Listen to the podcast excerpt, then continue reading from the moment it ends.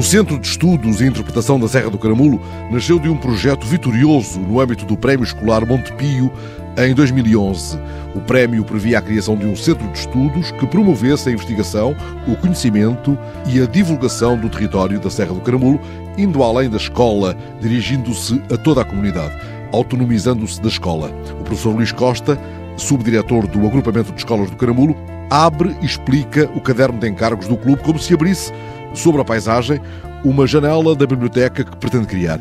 Ele nasceu em Angola, veio com três anos para esta serra, onde tinha raízes familiares, e com esta serra criou uma paixão. E foi dessa paixão e da uh, oportunidade que houve como diretor do antigo agrupamento de escolas do Caramulo que surgiu esta ideia de criar realmente o centro de estudos, porque, uh, como conhecedor da Serra e como natural que não sou, mas quase daqui, uh, sabia que há esta lacuna. Realmente há muita coisa sobre a Serra do Caramulo que está dispersa.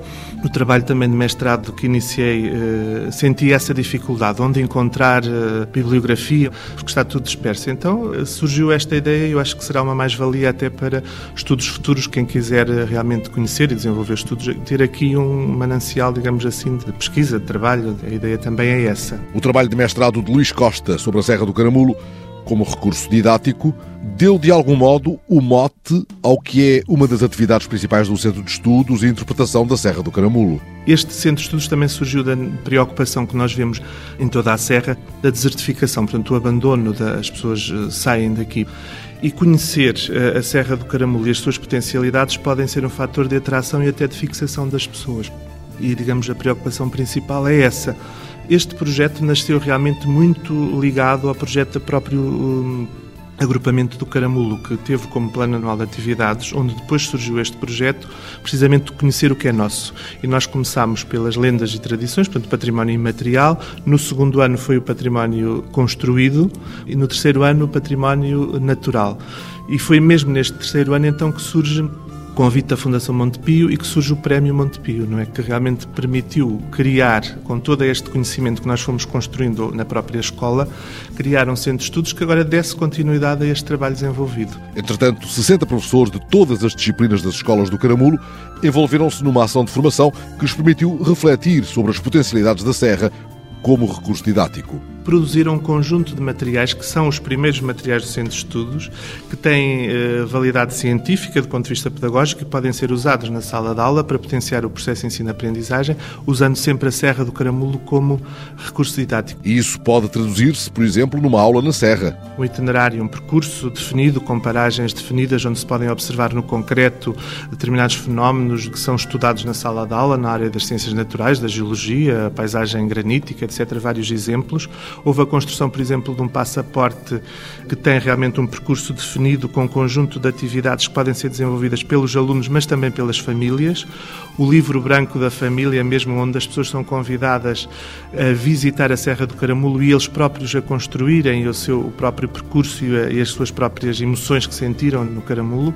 Portanto, foram um conjunto de materiais que foram produzidos que são úteis para a sala de aula, mas são também úteis para o mais comum dos visitantes. E o que é que Luís Costa escreveria no seu próprio passaporte da Serra do Caramulo? O, que me impressiona mesmo é, é a paisagem e a, a, vista que nós temos aqui de cima, que é um, é um miradouro, não é? Sobre o Vale de Besteiros, nós que estamos deste lado da serra, e o mar de nuvens que volta e meia se avista aqui de cima. Portanto, todo o vale fica coberto de nuvens brancas, aqui o azul intenso do céu cá em cima, e parece que podemos tocar no, no mar que está aqui logo abaixo aos nossos pés. É, é, realmente aquilo que mais me marca. Mas há muita coisa na serra, não é? O, caramolinho e a vista para o litoral, que se avista ao mar, não é? Em Aveiro. E eu punha também a aldeia dos Jueus como um local realmente privilegiado e onde o Centro de Estudos pretende uh, também desenvolver um centro de observação da natureza portanto, pôs um projeto, um pedido de apoio agora ao, PRODER, vamos ver, portanto, se é ou não financiado e pretendemos então ali desenvolver aliado a um centro de aprendizagem do Borel para recuperar a, a capucha, que é um traje típico aqui da Serra do Caramulo. Já só uma ou duas pessoas o sabe talhar e, portanto, fazer a capucha.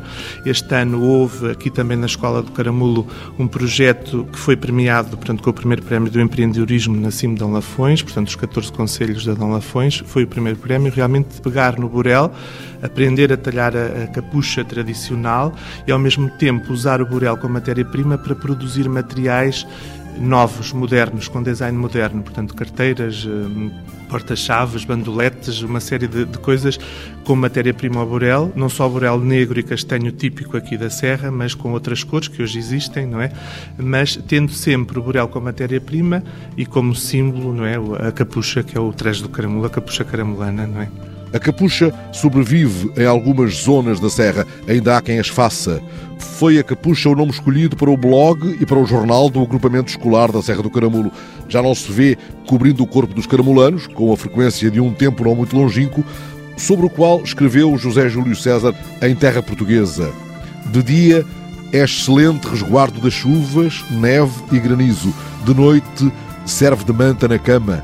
Ótima capa para os rigores do tempo aproveitam-na pelos dias de estio para sobre ela se deitarem e, devidamente dobrada, pode servir de travesseira. Numa das pontas levam por vezes a merenda, como no outono, a aproveitam para conduzir os ouriços dos castanheiros que encontram pelos montados. E há até pastores que dela se têm servido para afugentar os lobos dos rebanhos, assegurando que não há lobo que, em assim vendo caminhar para ele com o improvisado trapo, como no redondel para o toiro, não fuja desabridamente ou a sete pés, como por lá se diz tem ainda a vantagem de se ajustar bem ao corpo e escoar a água como nenhum outro fato e de, especialmente os homens, poderem sobre ela assentarem o grosso e largo chapéu para melhor livrarem a chuva da cara.